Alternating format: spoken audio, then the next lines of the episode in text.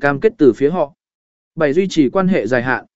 Có nền marketing có thể giúp duy trì và củng cố quan hệ dài hạn với các đối tác cung ứng.